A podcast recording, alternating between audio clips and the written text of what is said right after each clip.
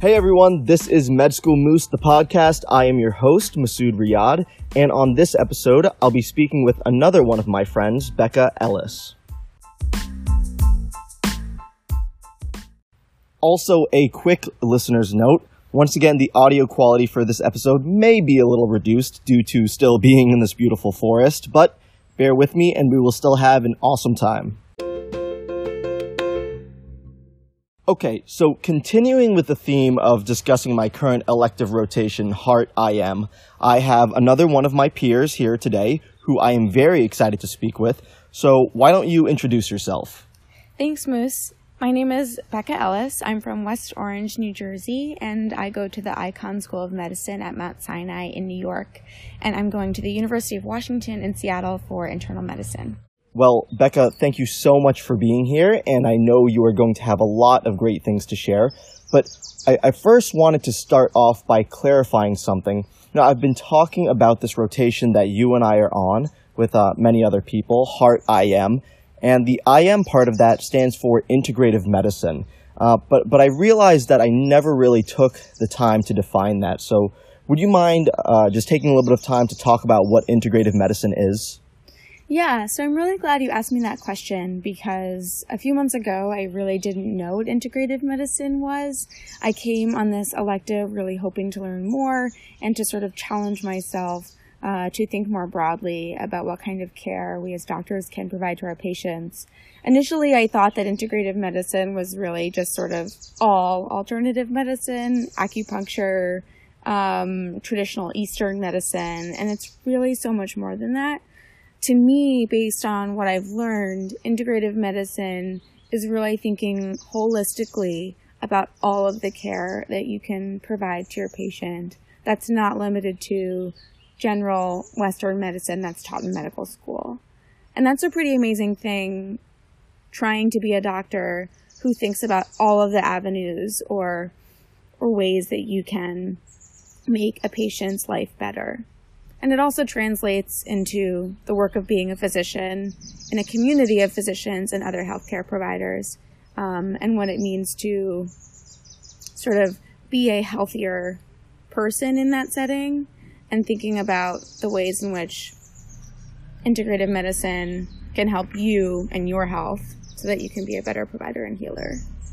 Yeah, well said. And, and I think hopefully that will give the, the listeners a better picture of exactly what this rotation is trying to accomplish and, and the approach of integrative medicine towards patients. It really is patient centric. Um, so let's switch gear gears now and let's take a moment and just reflect on, on how the past several weeks have been for you. Yeah, it's been a really wild ride.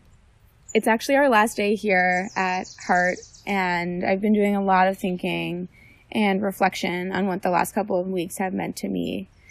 Um, like I said, I came in really wanting to learn more about integrative medicine and all of the ways that I could help my patients um, throughout my career. And what I didn't realize was how much personal transformation I was going to accomplish. The Heart elective stands for Humanistic Elective and Activism and Reflective Transformation. And I think I thought pretty deeply about the humanism and I thought about the advocacy and the activism, but I didn't really know what reflective transformation was going to mean for me. And it truly has been a reflective transformation. We spent a lot of time on thinking about ways that we can prioritize our values and thinking about ways that we can maximize our our identity in whatever way that is both as a healthcare provider and just as a person.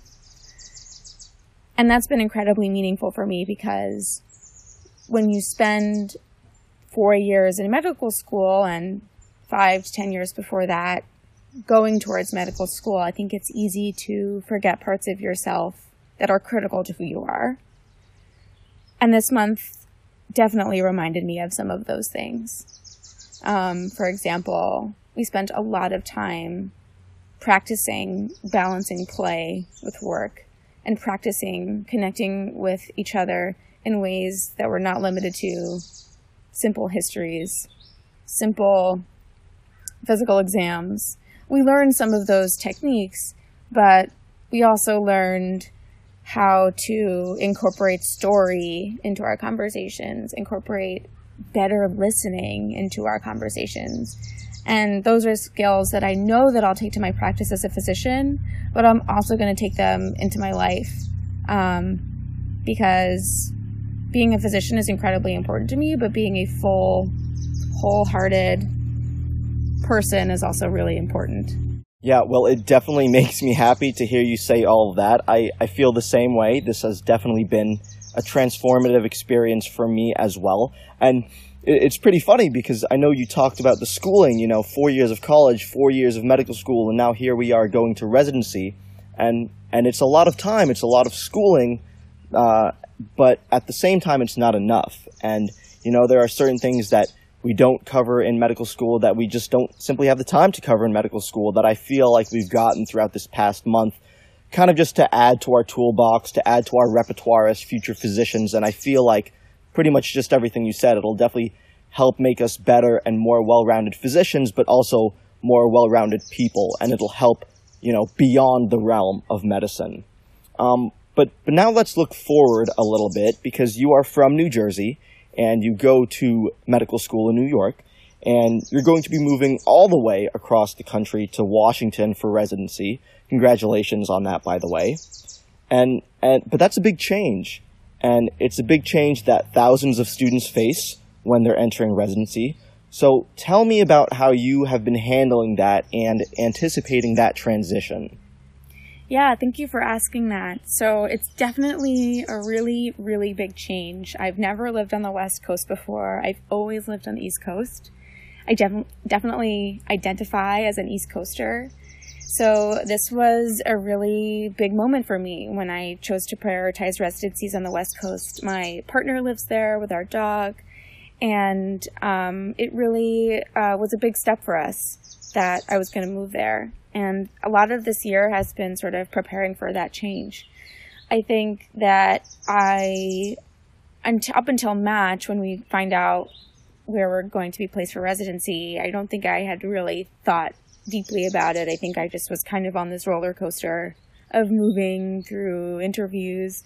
And now it's been really wonderful to have this month to kind of settle and get my bearings a little bit and think more deeply about what this transition means to me. And I think it means a lot of things. I think with any big move, it means a fresh start, um, both pro- personal and professional. I'll start with the professional. I think it's really exciting to train at a new institution and in a new community because I think it can be really re energizing for your professional ambitions and also just to learn and see what what how things are done differently in a different context and in a different healthcare setting. Um, and then personally, I think that I was leading up to this moment really, really anxious about moving to a new place and making totally new friends. And this month, I feel like rejuvenated my love for myself. And also, I was in a community of an extraordinary people, wonderful, wonderful students from around the country who I got to share this month with and who all reminded me in unique ways what I have to contribute to a community and how I am wonderful in my own way. And I've also learned some skills for connecting with others in more ways than just medical and professional. So I'm feeling really empowered actually to be moving so far and to be jumping into a new community of, of people. You know, that that's so great to hear and and also very encouraging for me. I know me personally, um, I'll be making a similar transition, so I'm sure that any listeners that are in the same position uh, will feel a lot better hearing about that. And and I like the point you touched upon about feeling empowered.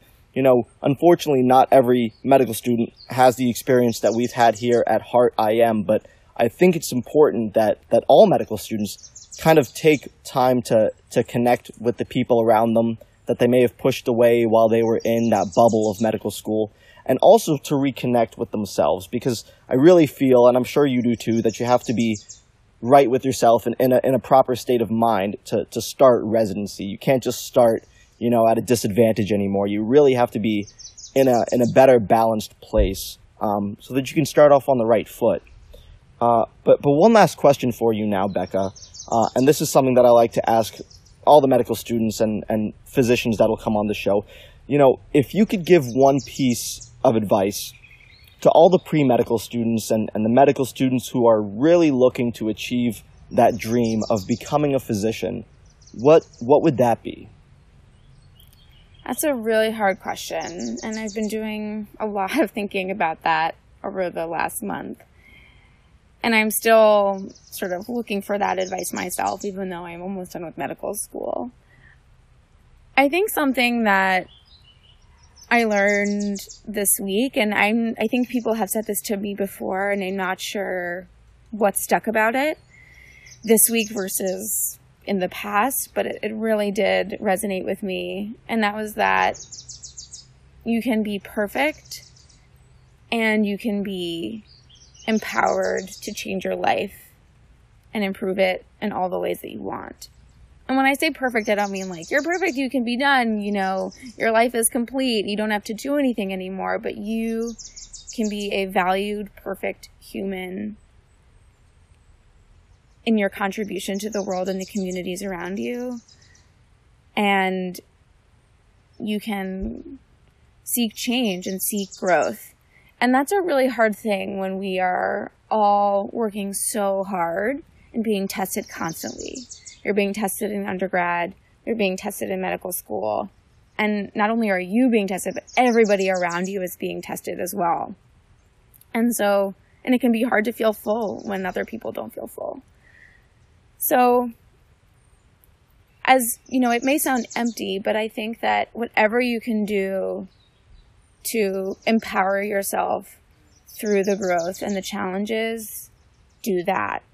If it's doing yoga every single morning, if it's hugging your partner every single morning, if it's cooking a nourishing meal, making sure that you feel whole and perfect throughout this process of constant challenge and um, and pressure. Because the wholeness really empowers you and the wholeness gets you through the change. It's a hard thing it's a hard thing to embody but for me that was really important to hear this week, both from our, our faculty, Ben Brown, who came, and also um, reflected back by all of my peers here at Heart. Um, it really, it really moved me. Wow. Well, I think that was a perfect response, and that's definitely something I know that I need to carry with me going into residency. Becca, thank you so much for joining me for this episode. I know that the patients in Washington, Washington will be well taken care of with you being there, even though you'll be very far away from me, and I will miss you dearly. Um, and also, thank you to everyone for listening. Stay tuned for future episodes from Med School Moose, the podcast.